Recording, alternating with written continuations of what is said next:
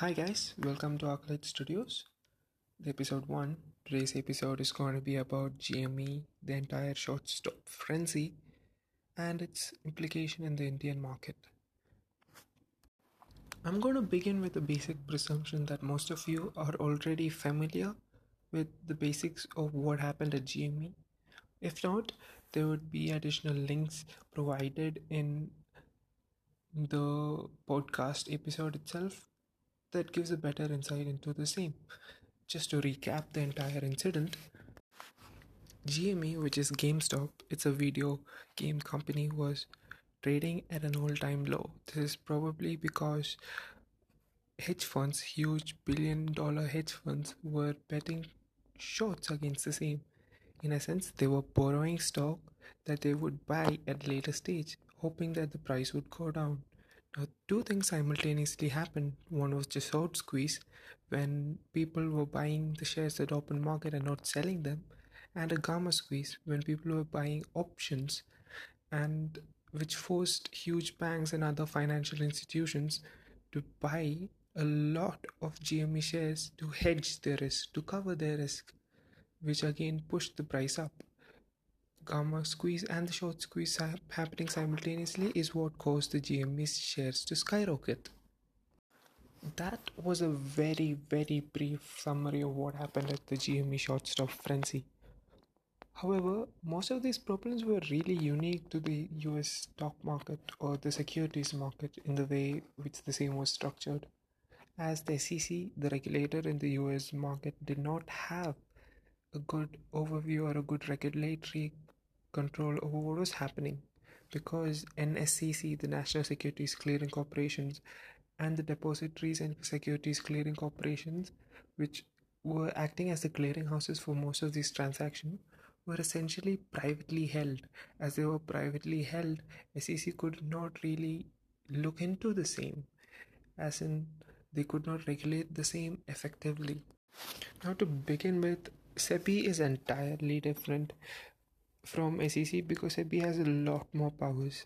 We have a lot more centralized financial system when compared to the U S, so it makes everything much much easier. And India is a bit conservative, or rather too conservative, in its securities and stock market, and that really helps out the retail investors in a sense, as in it gives it make it provides a lot more additional protection to retail investors. Let us forget about how the market regulators operate in both these markets, which is U S and India. Let's focus, focus on the regulations as such. What happened in G M E, which caused this entire frenzy to happen, was naked short selling.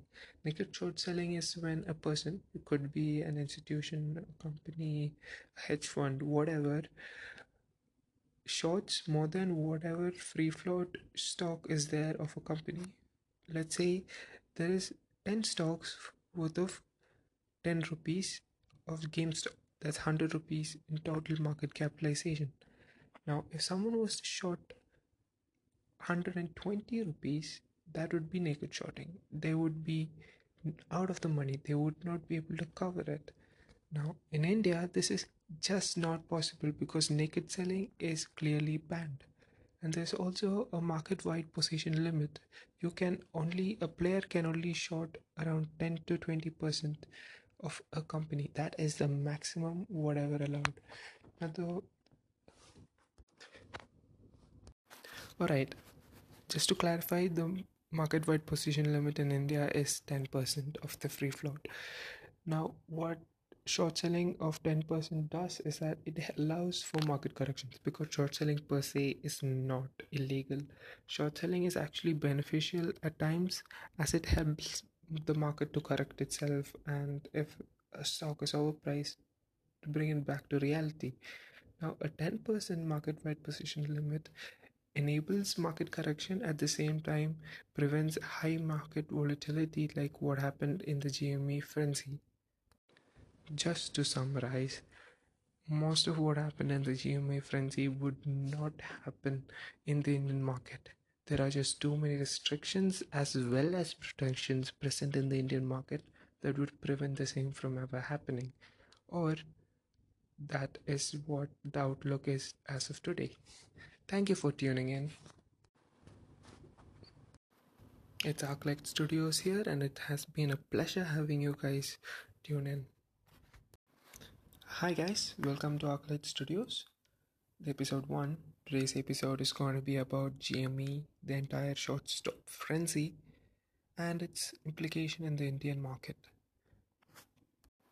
I'm going to begin with the basic presumption that most of you are already familiar with the basics of what happened at G M E. If not, there would be additional links provided in the podcast episode itself that gives a better insight into the same. Just to recap the entire incident, G M E, which is GameStop, it's a video game company, was trading at an all-time low. This is probably because hedge funds, huge billion dollar hedge funds, were betting shorts against the same. In essence, they were borrowing stock that they would buy at a later stage, hoping that the price would go down. Now, two things simultaneously happened. One was the short squeeze, when people were buying the shares at open market and not selling them, and a gamma squeeze, when people were buying options, and which forced huge banks and other financial institutions to buy a lot of G M E shares to hedge their risk, to cover their risk, which again pushed the price up. Gamma squeeze and the short squeeze happening simultaneously is what caused the G M E shares to skyrocket. That was a very, very brief summary of what happened at the G M E short stop frenzy.